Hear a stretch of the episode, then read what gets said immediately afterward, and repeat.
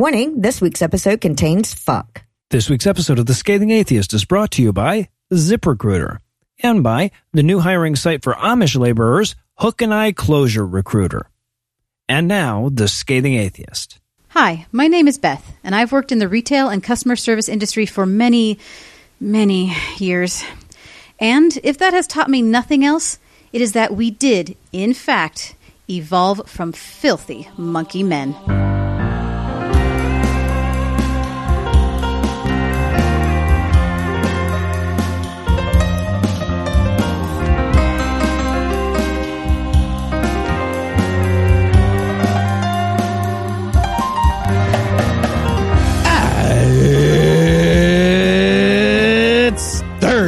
Thursday. It's January 6th. And the only epiphany we're celebrating is the one where you realize there is no God. There you go. I'm Noah Lugeons. I'm Eli Bosnick. I'm Heath Enright.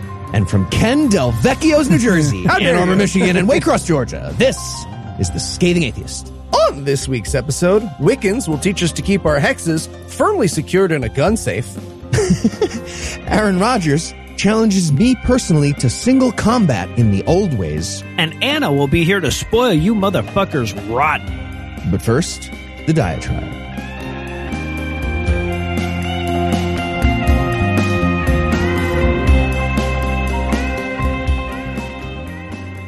One of the things that makes the God discussion between us and religious people so difficult is that people are rarely just saying the thing that convinced them. I mean, I, I suppose if you're an atheist that was once devoutly religious and came to atheism only after a long personal struggle, you probably just list good arguments for atheism in reverse order of how influential they were to you personally. But like, the, the thing that convinced me that God doesn't exist was, I mean, come on. And I, I, I know going in that that's not going to be sufficient if I'm trying to convince people I'm right. So instead, I pluck from the multitude of arguments that, though sound in my estimation, have pretty much nothing to do with why I don't believe in God. I don't believe in God because that shit is just silly. And I use logical arguments to justify that belief, but none of them are how I got there. The same is true to a far greater degree from people going the other way, though, right? So whether religious people are coming to you with the Kalam cosmological argument or why are there still monkeys, they're not talking about the way they got there. And if you think about it, we both have the same reason. If I just talk about the reasons I actually don't believe in God, I'll embarrass them. And if they just talk about the reasons they actually do believe in God, so will they. I mean, so like imagine that they all got the pen is blue curse from Liar Liar. The most common reason for being religious would be I was indoctrinated into it before I was old enough to doubt. After that would probably be something like I'm terrified of my own mortality and this allows me to banish those fears when they bubble up into my consciousness. After that would probably be I want to feel more special than logic would justify. Obviously they can't deploy any of those arguments. They can't even admit to any of those. So instead they make up shit that sounds convincing from a religious vantage point. Of course, we then feel obligated to answer the argument that they're making, even if the whole exercise is a bit of red herring. But the key to avoiding that distraction is remembering that this is not a phenomenon that's limited to religious discussion. In fact, I come across it pretty much every time I see anyone defending traditionalism. I mean, in a lot of ways, that's the main thing that we're up against in the atheist movement, right? We're, we're a majority Christian nation because historical momentum. Religion gets exemptions to laws because they've always had them. That cross is allowed in that public park because it's been there for a really long time. And when they're called upon to justify it, they have to make up arguments that sound convincing from a religious vantage point because even they know because it's always been that way is a shit argument.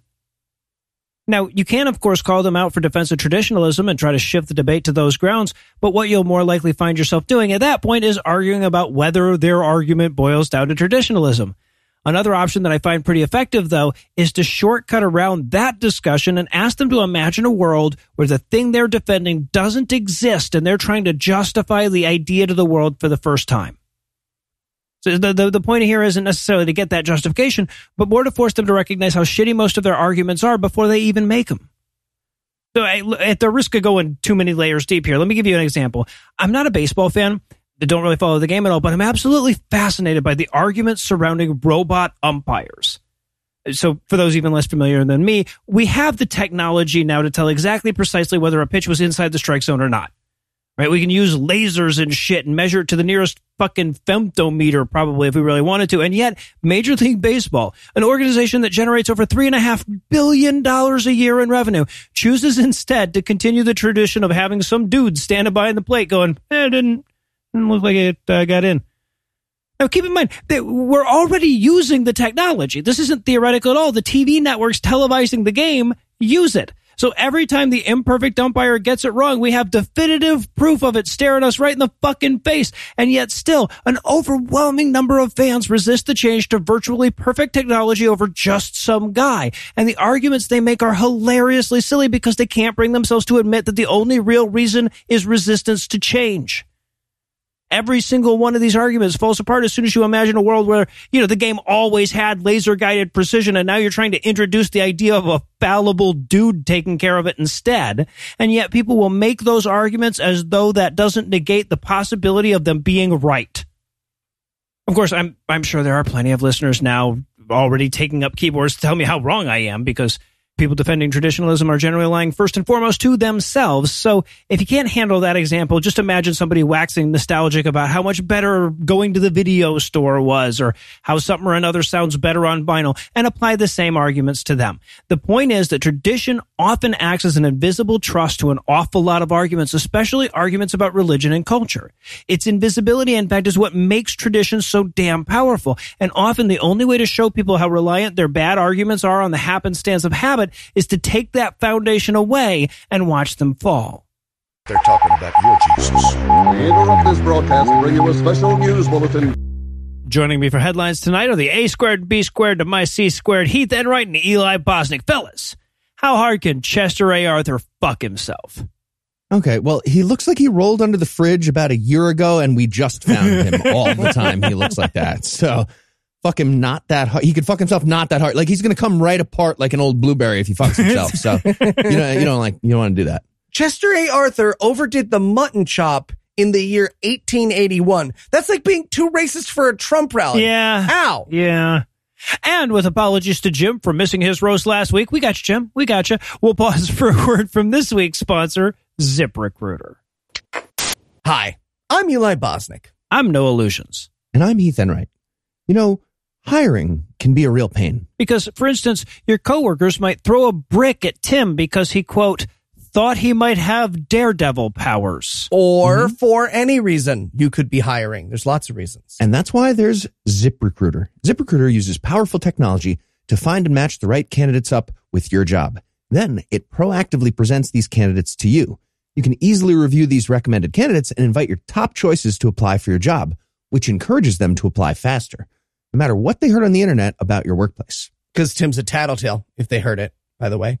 No wonder ZipRecruiter is the number one rated hiring site in the United States based on G2 ratings. ZipRecruiter's technology is so effective that four out of five employers who post on ZipRecruiter get a quality candidate within the first day. And now you can try ZipRecruiter for free at this exclusive web address, ziprecruiter.com slash scathing. That's ziprecruiter.com slash S-C-A-T-H-I-N-G. ZipRecruiter, the smartest way to hire. Eli threw a brick at Tim. I said I was sorry. And now back to the headlines.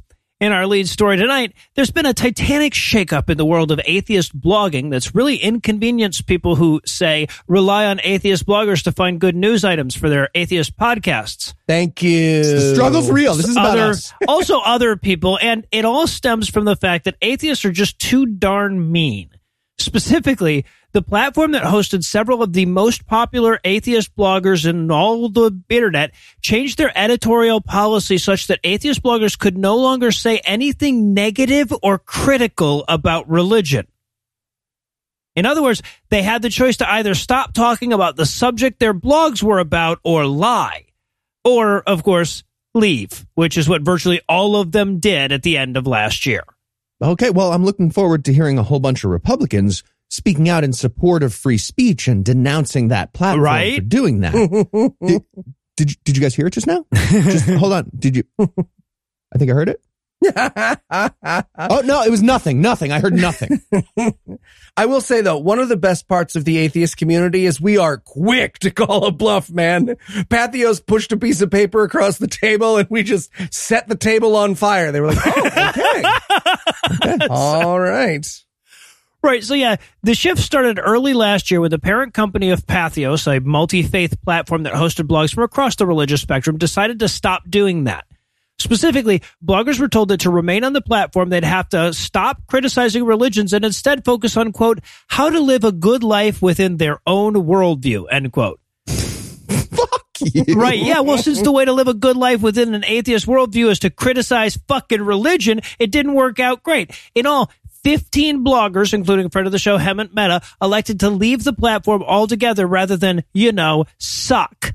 So, yes, the friendly atheist himself isn't friendly enough for Patheos. God damn it. Hey, uh, Patheos, y- you know the movie trope about the, the new owner of the company who comes in? They like overuse the spinny chair. They got the cuffs and collar of their shirt a different color from the main part of the shirt. Yep. Oh, he's pouring from a decanter into a snifter and then swishing around the snifter. But you never see him pouring their entire bottle into the decanter because that's a weird thing that you would have to do to set that up. That's all bad guy stuff. I, I, it seems like you don't know, but that's bad guy stuff. You're the bad guy. You're every bad guy from all those movies. Also, just general rule. If your enemy is Hemant Mehta, you're evil. Yeah, That- you're almost the bad guy. certainly. That's yeah. a great standard. It is a great standard. Also, it's important to point out that Hemant's posts aren't like, your grandma is stupid for wanting to see grandpa again. Hemant's posts are like, look at this news article about an elected official openly calling for the end times, which I'm going to go ahead and say is meaner than pointing out what that person said, you fucking children. Right. Yeah. Now, in, in Patheos' defense, fuck them. You know? Fuck Patheos. I, I mean, yes, this Yeah. was a business decision, and ultimately it stemmed from the difficulty of selling ad space to religious companies while hosting blogs that pointed out how full of shit they are. But another way of saying that is Patheos succumbed to bigotry. Right. So I don't, I don't feel like that's a defense. The good news, though, is that the bloggers in question had plenty of time to make other plans, and the bulk of them are moving together to a new site called Only Sky, which is scheduled to launch later this month. We'll obviously have links as soon as they're available. Yeah. In the meantime, though, Hemant, if you could just email me the news I used to get from your blog. I had to go on Right Wing Watch this week, and it, it really bummed me out, man. So if you could just send them my way. Yeah. And in cultural appropriation news. Nailed it. If I had to distill our career and podcasts over the last seven or so years down to a single sentence, there's always a much worse Christian version of a thing would be a pretty good way to do it. Okay. And that truism became even more truthy this week when we learned about a new Christian meditation app, which has picked up celebrity investment by none other than Kris Jenner and Michael Bublé. Yeah. To be fair, before we started doing this show, I'd have doubted that there was a step down from meditation app, but nowadays I know better.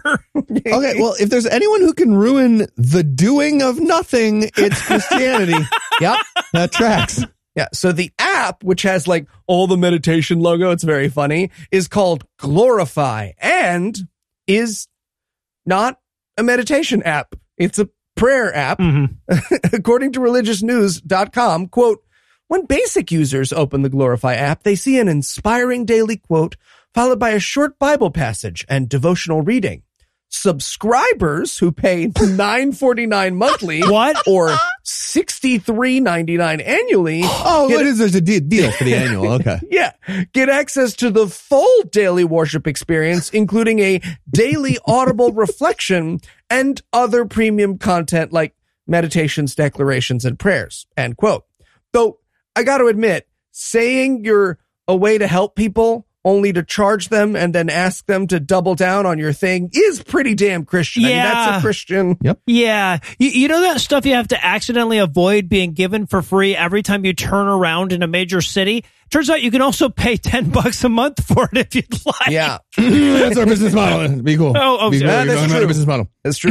business model.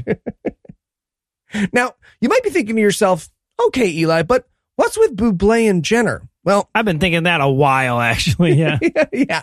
Well, it turns out that the silky voice of Michael Bublé and the yeah. I don't know waste of carbon that is Kris Jenner represents glorifies company values. Does Kris Jenner have a good voice? Are they singing together? What's happening? Unclear.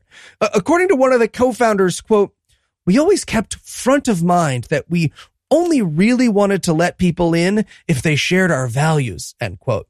So yeah, I guess the values of the Glorify app are that guy kind of sounds like Frank Sinatra and I don't know, whatever Kris Jenner thinks the fuck they're doing. One last thing. I just want to point out, I was going to close this story with a joke about a Christian calorie counter and workout app coming up next.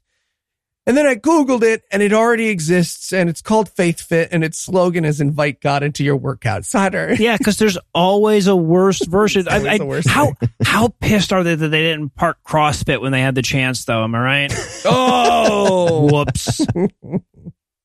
Equally yoked, maybe? I don't know. Oh yeah. And in Do You Believe in Magic news? Madge. appreciate. Yep. Madge. Marjorie Taylor Greene got permanently banned from Twitter last week, which makes Twitter a more ethical space than U.S. Congress right now. It's not a good sign. Her latest violation of the Twitter misinformation policy happened last week when she tweeted a lie about extremely high amounts of COVID vaccine death. And this included a misleading chart that showed information from the Vaccine Adverse Event Reporting System, or VAERS. Anti-vaxxers often mention this thing without having any idea how it actually works.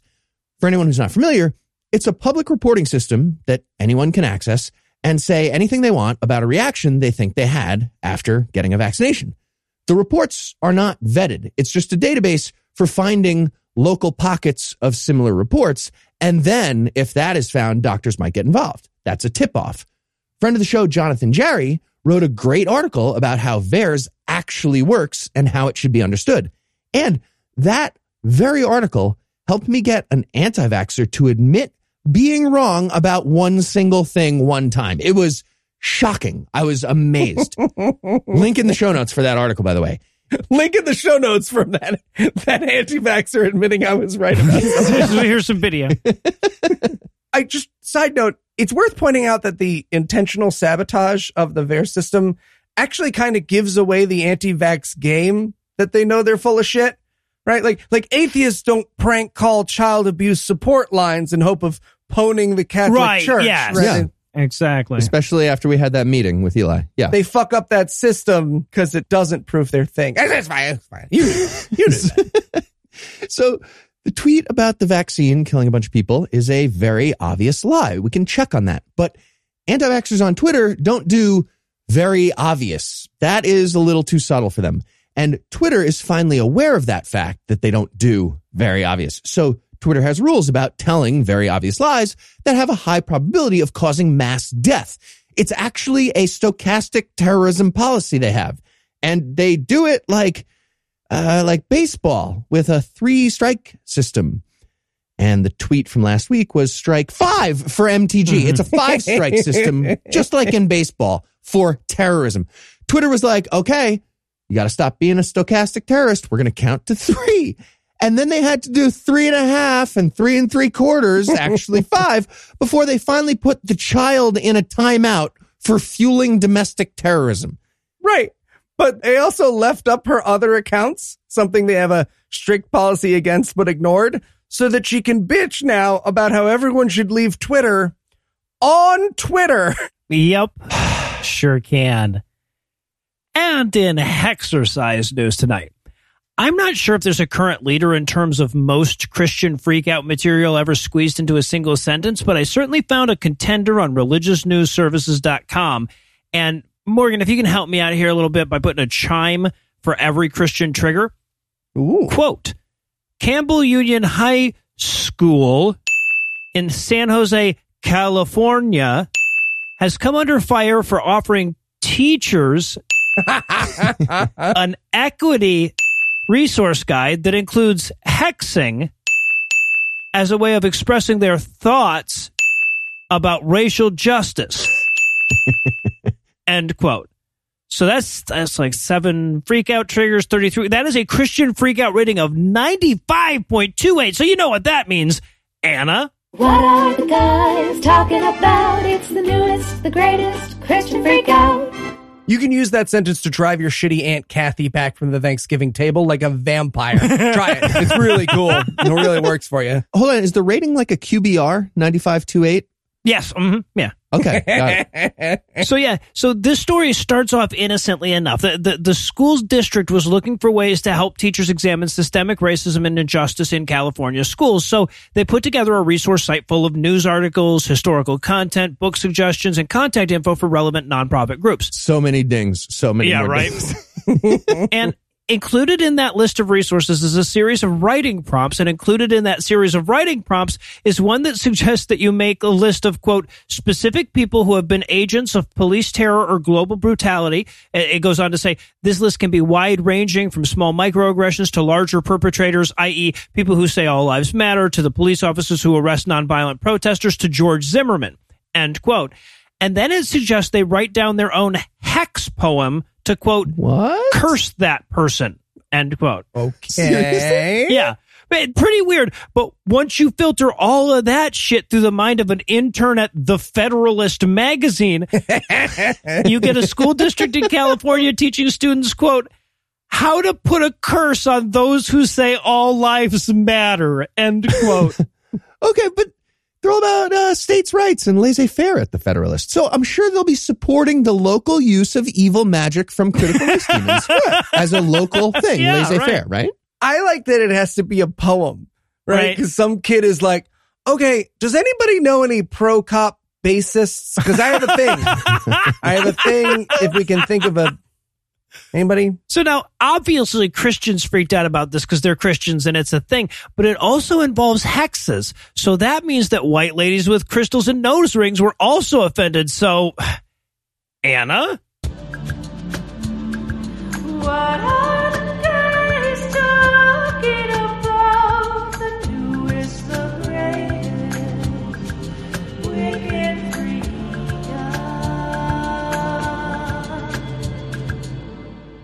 podcast listener, she had so much fun writing that. I was just watching my wife run to and from our basement with tambourines and didgeridoos all day yesterday. I'm so glad because I felt like such a dick asking. I'm like, I know that's only 24 hours away, but so yeah, that's right. Representing narcotic based religions was Stephanie Rose Bird, whose website describes her as a quote expert in the field of alternative health and earth based spirituality, and who the RNS article identifies as quote author and root worker. End quote. Okay.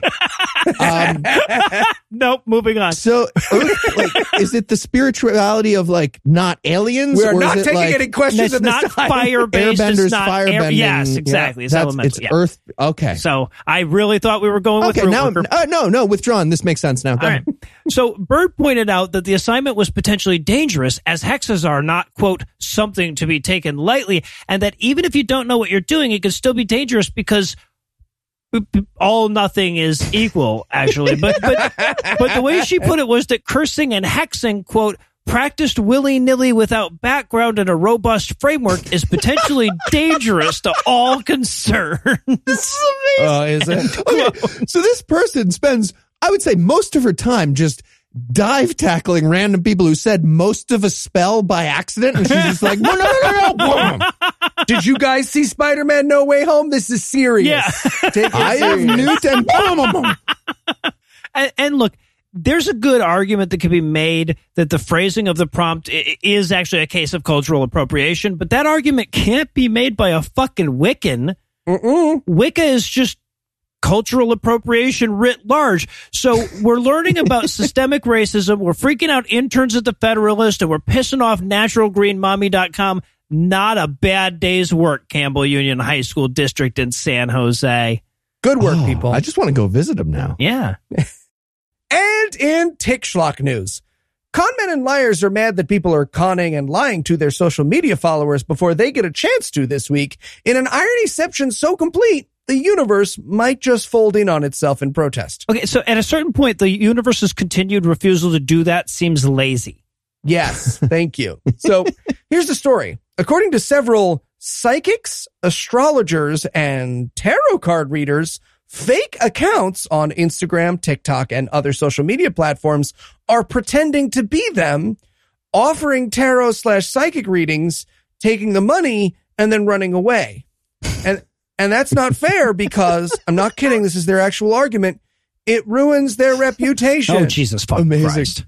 Okay, I feel like they're just really sad because you know a few of their clients were like, "Hey, great psychic stuff the other day, like way better than normal." I feel like you nailed a so- bunch of guessing. But that's just the thing, though, right? It, it's like those investigations that found out that none of the homeopathic remedy was actually getting into the bottle, and yet none of the customers ever noticed. right? If tarot cards and astrology were a thing, the customer would notice the difference between rando con artist and famous master of the mystical art, but they didn't. No? yes. Weird. So according to Matt Oren, who goes by Oren in the fucking article because he doesn't want us to know his name's Matt. Matt, by the way, according to his social media profile, is a quote, witch slash pan and Hecate devotee, high priest of the sacred fires tradition. Jesus End quote. Christ. So according to him, these fake profiles damage his reputation and sales and that readers already have a quote, stigma of being frauds and that quote, Yeah. things like this are so frustrating because they perpetuate this idea. End quote. No, I- I totally get it though. In terms of casting spells with sacred fire in that tradition, I am exactly tied in skill with the high priest, and that does sound frustrating for him. Like Yeah. I totally, totally Right? get it. That's a real bummer. That does perpetuate the idea that he's a fraud. yeah. Sure does. And I want to be clear because not a lot of people know this. Tarot readings, psychics, all that bullshit, they are misguided nonsense at best, but way, way, way more often, they're just a con. Yeah. right? It doesn't matter if you play three card monte at home for fun. The ones doing it professionally are con men. That's how this activity works. And that's why it's bad. So I'm not blaming the victims, but I am very much blaming the folks who are setting up their followers to be conned. And the fact that they would like to take to the media to complain about it is a breathtaking new level of unaware. Yeah. Right. Yeah. This is, by the way, the reason that it is never harmless to do this shit, even if it's for free, even if you're just doing it for fun. All you're doing is greasing the wheels for some future con artist. And in this case, you're even advertising for them. Right. Yeah. And one last thing, and, and Noah actually did a really good job of mentioning this earlier, but I want to point it out. We have a liberal audience. We are very, very proud of that. Quick reminder, Wicca, paganism as you know it today, all that stuff, also fake. And the idea that permeates that like those are oppressed identities, that that's from a thing called witch cult hypothesis. You can Google it. Witch cult hypothesis. And it was made up by a white guy, reprinted in an encyclopedia by a credulous author, and has nothing to do with reality or oppressed peoples, right? There, there are oppressed peoples that hold pagan beliefs. None of them are white dudes named Matt, and they're not on TikTok. okay. And, and even if they were, people deserve your respect. Bad ideas do not. Right. And respecting an idea because you incorrectly believe that it's important to marginalize people is condescension and it actively harms the people that you're trying to help. So just keep that in mind. Well said. And finally, tonight, we got another reminder this week that atheism is just the answer to a really simple question. But you're not done with the homework when you answer with the number zero for how many magical gods are floating around. From there, a good atheist is going to think about secular humanism as a moral philosophy and think about how to have a better society based on that humanism. On the other hand, Aaron Rodgers, the ah, NFL quarterback. yeah, pretty sure I lost him when I said from there. Instead of thinking about ethics from there after he answered zero, he did pretty much the exact opposite and became a big fan of Atlas Goddamn Shrug by Ayn Rand. He said the number zero and then he looked in the mirror and winked at himself and said, crushed it. And then he slowly ran his fingers across the spine of his beloved copy of Atlas Shrugged. And he said, I am the bestest boy who earned everything with no help. Yes, I am. And we learned about this during a Zoom interview with ESPN when Rodgers pointed out his copy of the book on his sad little shelf of, you know, real books that he reads because he's really a reader of real books that was right behind him. Mhm. I thought he was going to tell us that, like, okay, first of all, I'd like to clarify Pizza Hut still owes me that personal pan pizza. So, all right. So, but seriously though, if you use Atlas Shrug to fill out your book it form, I feel like Pizza Hut should just give you bootstraps on a pizza crust or something. yes. No handouts, motherfucker. So, for anyone who's not familiar, Aaron Rodgers is a ball throwy guy in the American Brain Injury League of live action battle chess. and until recently, I was actually a pretty big fan. He's really good at the ball throwing stuff. And I personally grew up with that being pretty much the definition of virtue. Yeah. Good at ball throwing stuff. That was, that was it when I was a kid. That's what you had to do. He's also one of the few openly atheist people in professional sports. So I liked him. But then he got caught lying about being vaccinated recently. And then he explained that he gets his vaccine advice from Joe Rogan. so he actually, that's, it's worse than being an anti-vaxxer. He's an anti-vax liar who definitely spread a bunch of the disease while he was claiming that he was vaccinated, but he actually wasn't. He was using some bullshit home remedies that Joe Rogan told him about. And then in the trackiest of that track's moments, he proudly mentioned Atlas Shrugged as a favorite book and Ayn Rand as a favorite author. He pronounced it wrong. Uh, I know there's lots of competition for worst atheist ever, but Ayn Rand is right near the top, right up there. And that book is basically shitbag atheist libertarianism for dummies. That's what that book is. Yeah. If anyone ever tells you Atlas Shrugged is their favorite book, fun fact, you can push them down and rob them. That's the law, according to them. According So, to them. Yeah, exactly. yeah. That's their That's their rules. thing. Uh, yeah, Aaron, look, I, I see how you got there, but you really need to temper smartest guy in the room with the fact that it's a locker room and in, in the brain damagiest of sports, no less. Like you're still a fucking idiot. It doesn't. You you were trying to outsmart Brett Favre. Yeah. Want to see a picture of my penis? No, Brett. I'm gonna, I'm gonna go be an anti-medicine bigot. Which one of us do you think is more problematic? It's hard to say. yeah. So the way this all came out during the interview, it actually makes it even worse somehow. One of the ESPN guys said, So, Aaron, I see the bookshelf that you very obviously wanted to show off right behind you there. What's a superstar athlete reading on a Monday afternoon? And Rodgers starts by saying French poetry. No, oh, fuck and- you. Liar. Fuck Liar. You're lying. you. Does he mention a poet or a title or a single French word? No, of course not.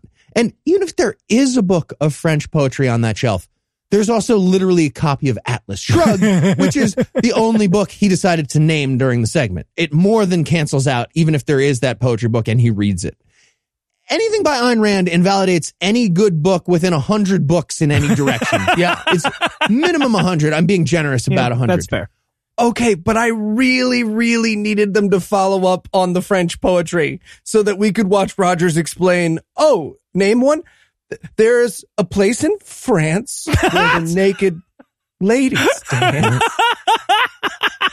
So the moment this interview happened, I had a text from Eli that said, now you must fight him on a mountain. So, uh, True. uh, Aaron, Aaron Rodgers, I know you're listening and I know you're busy throwing a ball or doing your own research on epidemiology or fucking a bootstrap while you read French poetry. But when you're done with all that, you name the mountain. Challenge extended. I will be there. I am not going to hide in a tree and shoot you in your stupid fucking neck with my Johnson and Johnson blow dart gun. That's not what I'm going to do. I'm going to do Yeah, right, exactly. Well, we've got you looking the other way. And since issuing violent challenges to celebrities is kind of our fat lady singing, I suppose we can close the headlines for the night. Heath, Eli, thanks as always. He's not even that good of a quarterback. And well, he's pretty, well, yeah, okay, fine. Overrated. Eh, well, he's certainly overrated. And when we come back, we'll bring you all the voice work that we can uh, afford. Ah. Don. Word.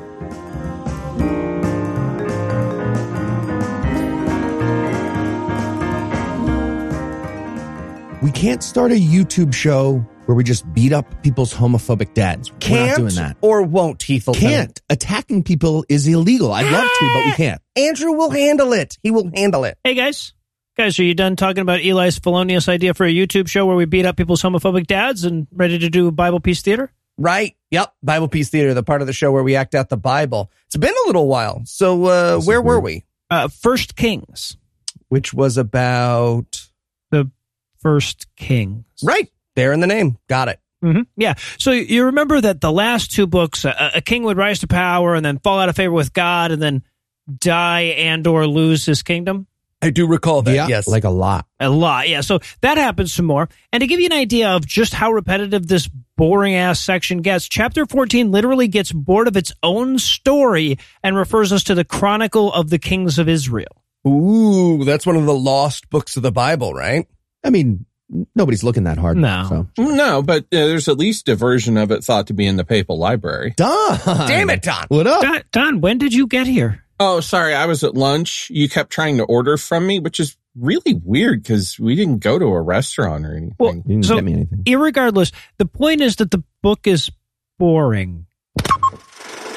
Uh, Seriously, Eli, irregardless? What are you doing? No, you can't just beep out of the podcastiverse. I you uh, you had me say irregardless. um, is now a, a good time to bring up something? No, we are not in the podcast podcastiverse. This is very off-putting. He's right. I don't think we've earned this level of meta. This is Okay, I- just silly now. I just don't understand why you guys are always surprised to see me for these segments. That there has to be a better way to introduce me. Oh, he's giving notes now. He Hey, has no notes. one gave you notes. Hey, uh, you guys done with the studio? I got to record an episode of Kicking It with. Oh, never mind. I'll come back. Okay, um, what was that about? Oh, Heath and Carl don't get along in real life. Okay, really? What's the story there? Excuse me. We have a show to do. Yeah, I'll, t- I'll tell you later. Okay, Little fine. professionalism. Can we go I, ahead? I am not saying irregardless. Anyway, about two kings after Rehoboam, we get Asa. Who's played by Asa Akira? Now she never got back with us. Ah, man. I feel like that was a weird ask on your part. You made it weird. Miss Akira is a New York Times bestselling author, Heath. I was trying to bring some class to the show. Were you though? Mhm. Were you? Yeah. Anyway, so Asa follows God, which means destroying his mom's idols. Oh, really, Asa? That one too? Yes, Mom, I have to destroy all the idols, or as I told you, God will kill us and our entire family. We went over this. Okay, you don't have to yell. I'm, I'm not yelling. I'm not You yelling. were yelling. And besides, I don't know why God would bother killing me anyway because you've already broken my heart. There it is. Okay, okay, I'll tell you what. what if I leave the idols in the high places? Will that make you happy? Okay, this isn't about me. I don't care. Do whatever you want, but yes, that would be lovely. Thank you. Great, we will leave the idols in the high places. Just, just so you know, God is going to curse me with a disease in my feet for leaving those. But you know, whatever. It's fine, Mom. Whatever oh, makes you oh, happy. Oh, speaking of which, do you remember Deborah's husband? No, I don't know who Okay, well, of, he's dead. of a disease in his feet. No, of cancer. What does that have to do with the disease It's in my body? It's not feet? always about you. Oh my God. And then there's the story of Zimri. King Zimri, it is I, Omri. The people have come to me to be the king, for you are wicked. Come out of your place so I can kill you. No, no. Come on, Zimri. If, if, if you don't come out, No. I, I'm just going to light your house on fire. Whatever. I love fire. I'm going to light it on fire myself first. I'm lighting myself on fire in, in here. Wow, he really did it. See, I told I'm loving this. This is great. Okay, Zimri, come out, man. You're going to burn to death. No, I'm not. I'm not going to burn. I'm making marshmallows. Ma- marshmallows don't even exist yet. Uh, yes, they do. Yes.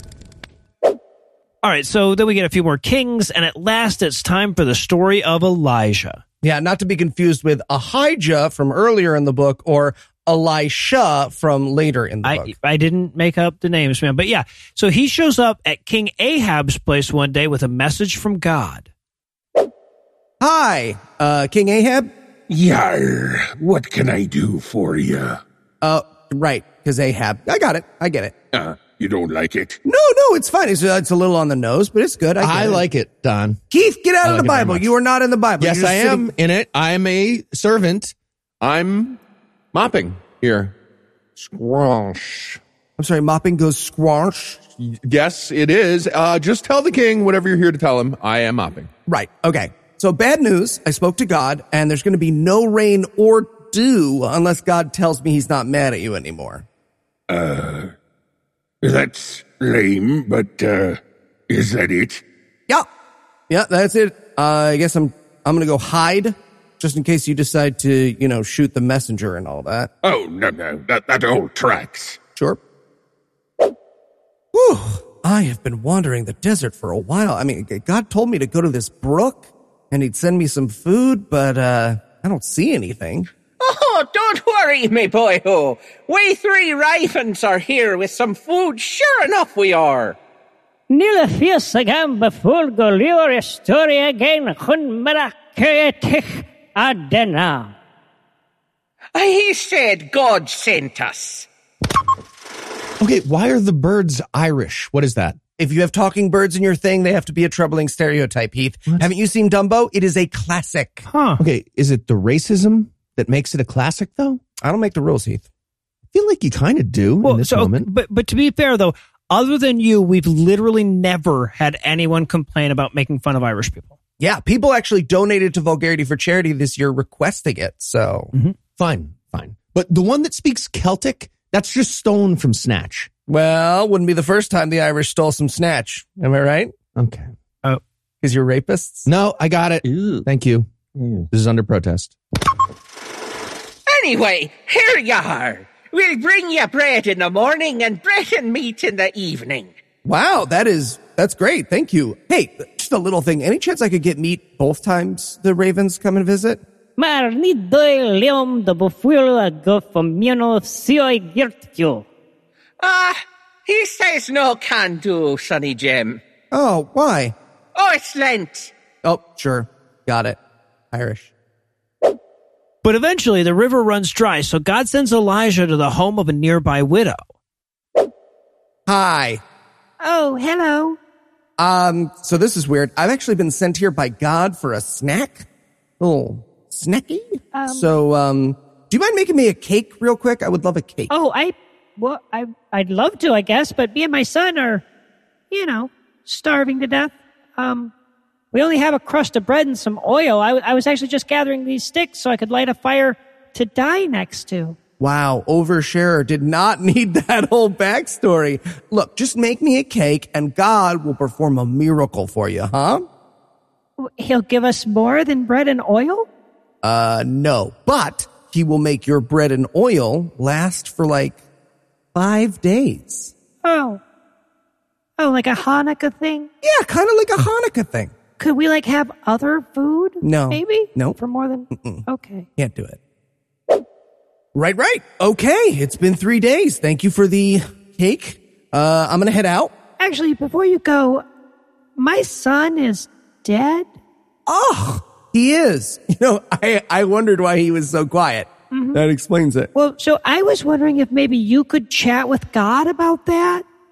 Oh, Yeah, you know, I, he kind of just did the bread and oil thing, right? Sure, So I don't. Yeah, sure, but you know, if you don't mind, just uh, No, no, fine, fine. I'll tell you what. Give me your kid, and I'll take him upstairs and lay down on top of him.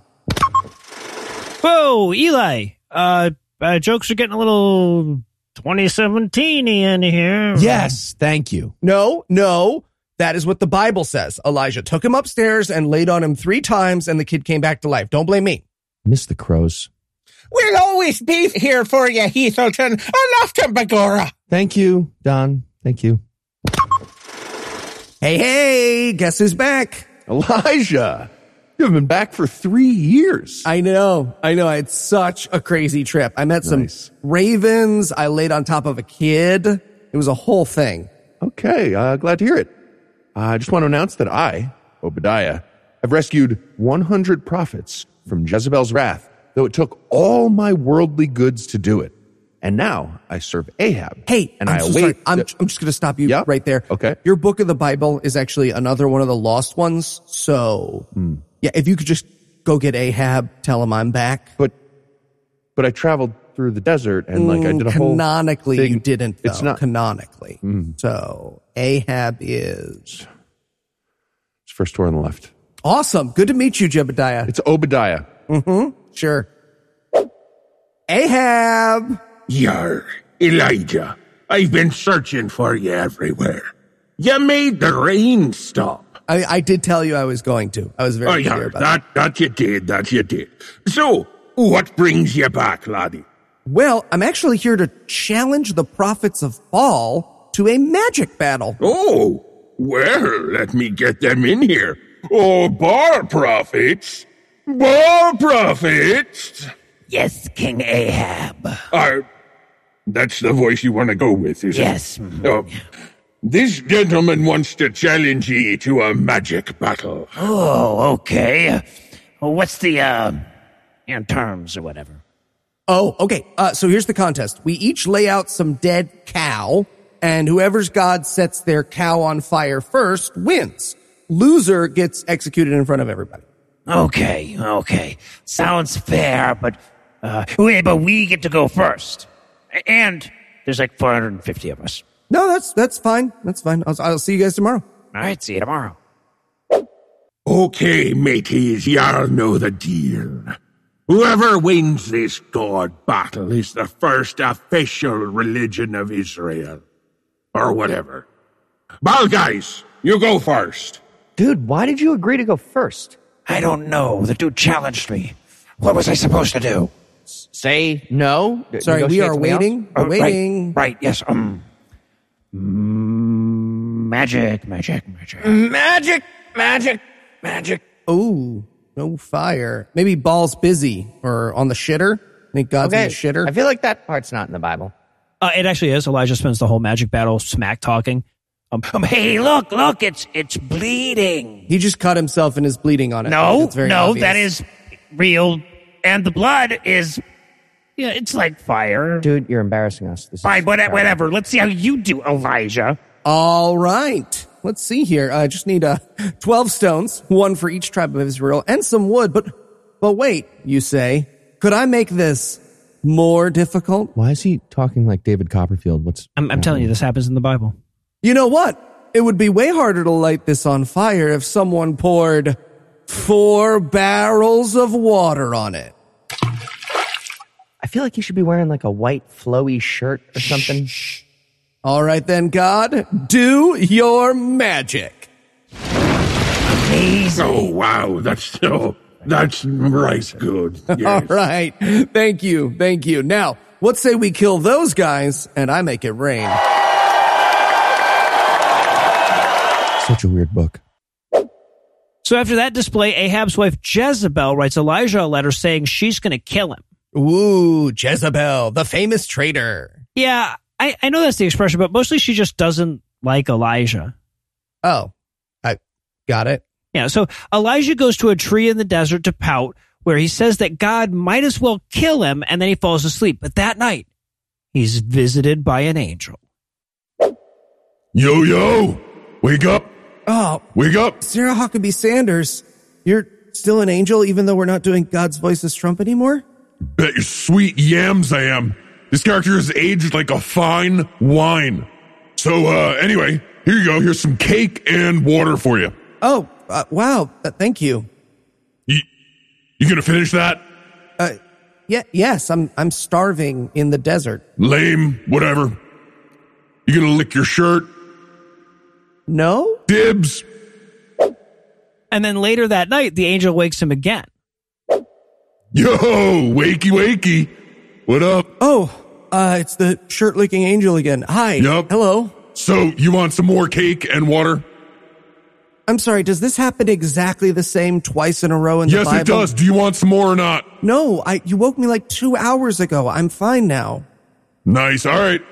But, uh, if God asks, you ate this one. Okay, you ate it. You told God I wanted more so you could eat cake, didn't you? I. No. You didn't? Okay, well, th- uh, you know what? I'll take the water then. Can I take the cake in the water? Also, no, no, don't do that. So then Elijah goes to the cave to pout without eating or drinking for 40 days. Man, if I knew this was going to be 40 days, I think I, I would have actually taken that second cake and water. Elijah, what are you doing here? Oh, uh, hi God, I, I'm, I'm pouting. Why are you pouting?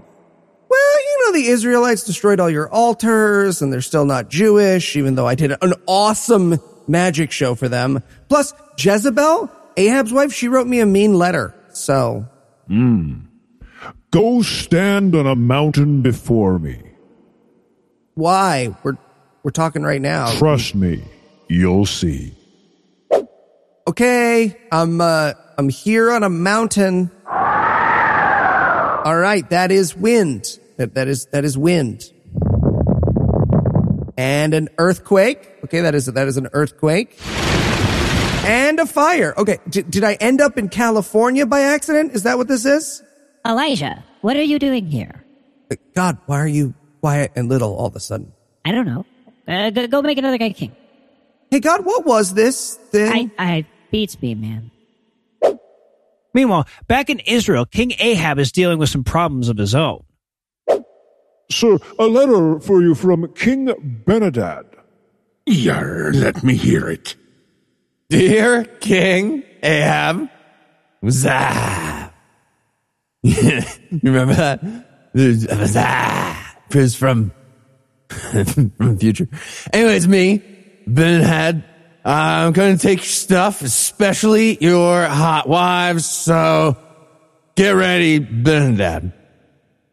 Oh, did you hear that, men of Israel? Benadad is coming to take your wives. How do you feel about that?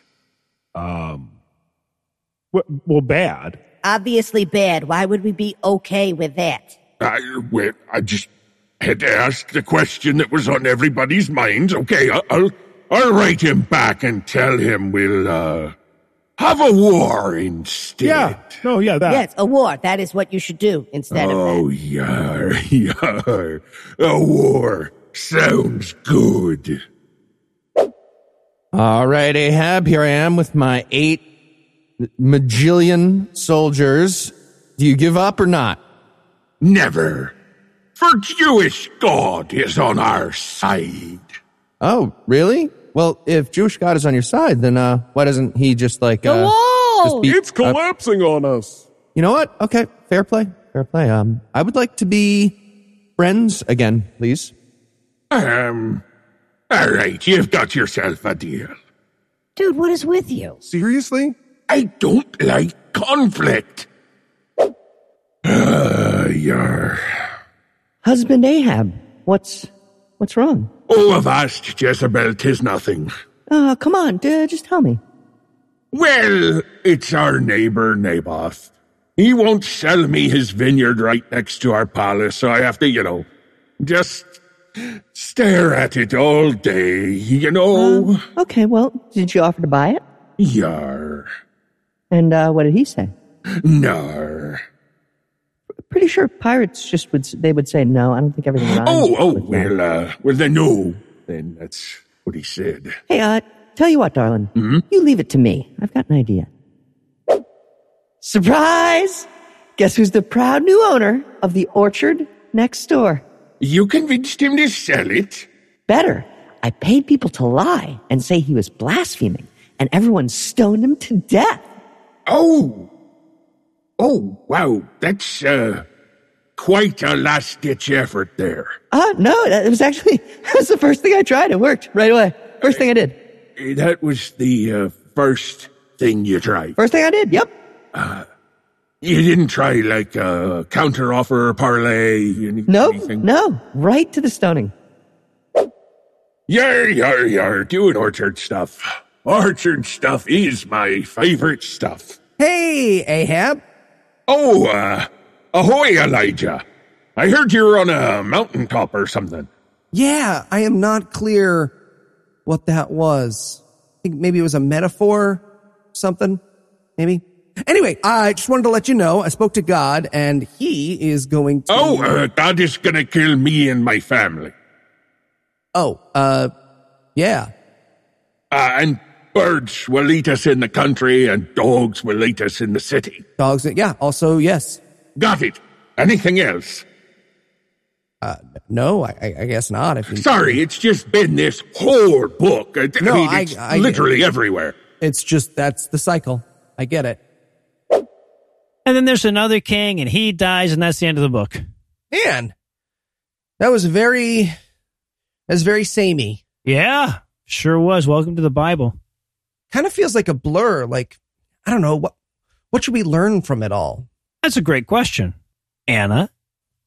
That told the men and the men wrote the book, but the book, what it said wasn't worth just pretending it's useful or even a set of good bros. At least it gets a laugh on these shows. Heaven knows.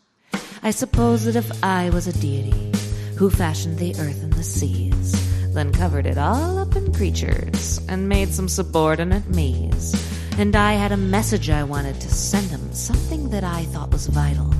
I'd probably write them a list of instructions or at least divinely inspire a Bible. It's tough since the book could be only so long. I'd want them to know the right path from the wrong. I'd impart on them knowledge, the value of peace. I'd teach them the nature of germs and disease, warn of sexism, racism, spousal abuse, teach astronomy, geometry, how to use soap. I'd teach them things like the value of hope, how to cope, and to bring up their children with pride and a dope sense of self worth. That's what I'd give to the earth.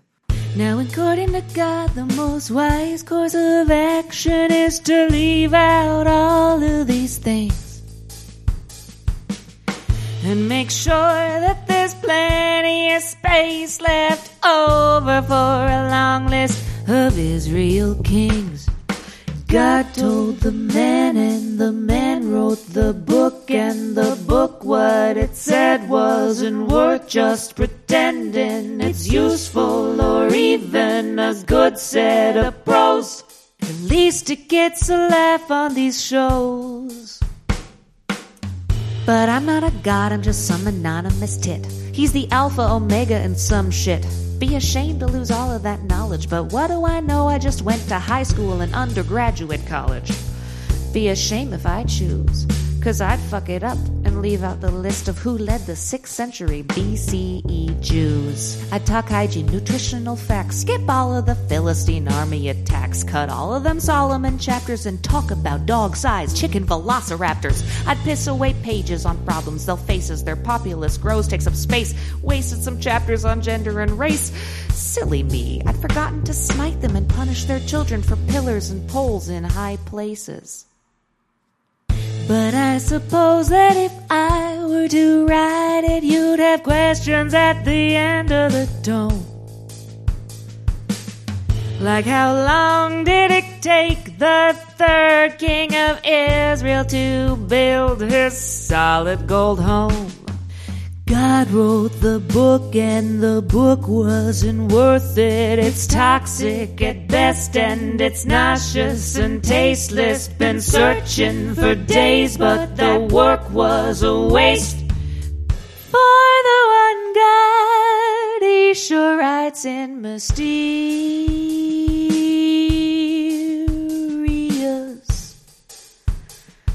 phrase.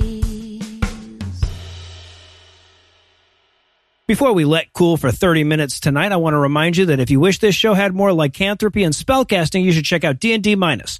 New episode right around the corner. Anyway, that's all blast me we've got for you tonight. We'll be back in 10,022 minutes with more. If you can't wait that long, in addition to the forthcoming episode of D&D Minus, there will also be a brand new episode of our sister show's Hot Friend God Awful Movies debuting at 7 noon Eastern on Tuesday, and an even newer episode of our half sister show Citation Data debuting at noon Eastern on Wednesday. Obviously, this episode would be all bark and no bite if I neglected to thank Heath Enright for being my beau, Eli Bosnick for being my boo, and Lucinda Illusions for being my bay. I also want to thank Don Ford for being my boy. I want to thank Anna Bosnick for just being awesome, and I also want to thank Beth for providing this week's Farnsworth quote. But most of all, of course, I want to thank this week's most honorable hominids. Medj Media, it's time for a centrist party. Anakin, Jamie, Mike, Natalie, Jeremy, Crystal, Brian, Orly Radio, Calvin, Caitlin, Tara, Joshua, One Bladed Grass, Travis, Birder, Tired Ravenclaw, Trapanda, and George, whose IQs are so high you'd need a two to express them in binary. And I'm, I'm sorry, I gotta mention this again. We already have a centrist party. They're called the Democrats. I'm surprised you haven't heard of them. Together, these 20 tawdry taunters of the tabernacle tossed a trace of treasure towards our Trinity transducements this week by giving us money. Not everybody has the money it takes to give some of it away for a free product, but if you do, you can make a per episode donation at patreon.com slash scathing atheist, whereby you earn early access to an extended ad-free version of every episode, or you can make a one-time donation by clicking on the donate button on the right side of the homepage at scathingatheist.com. And if you'd like to help, but not in a money kind of way, there's also a lot of like giving us five-star review ways and increasing our social media following ways, so you can do one of those. Legal services for this podcast are provided by the law offices of P. Andrew Torres. Tim Robinson handles our social media, and our audio engineer is Morgan Clarke, who also wrote all the music that was used in this episode, which was used with permission. If you have questions, comments, or death threats, find all the contact info on the contact page at scathingatheist.com.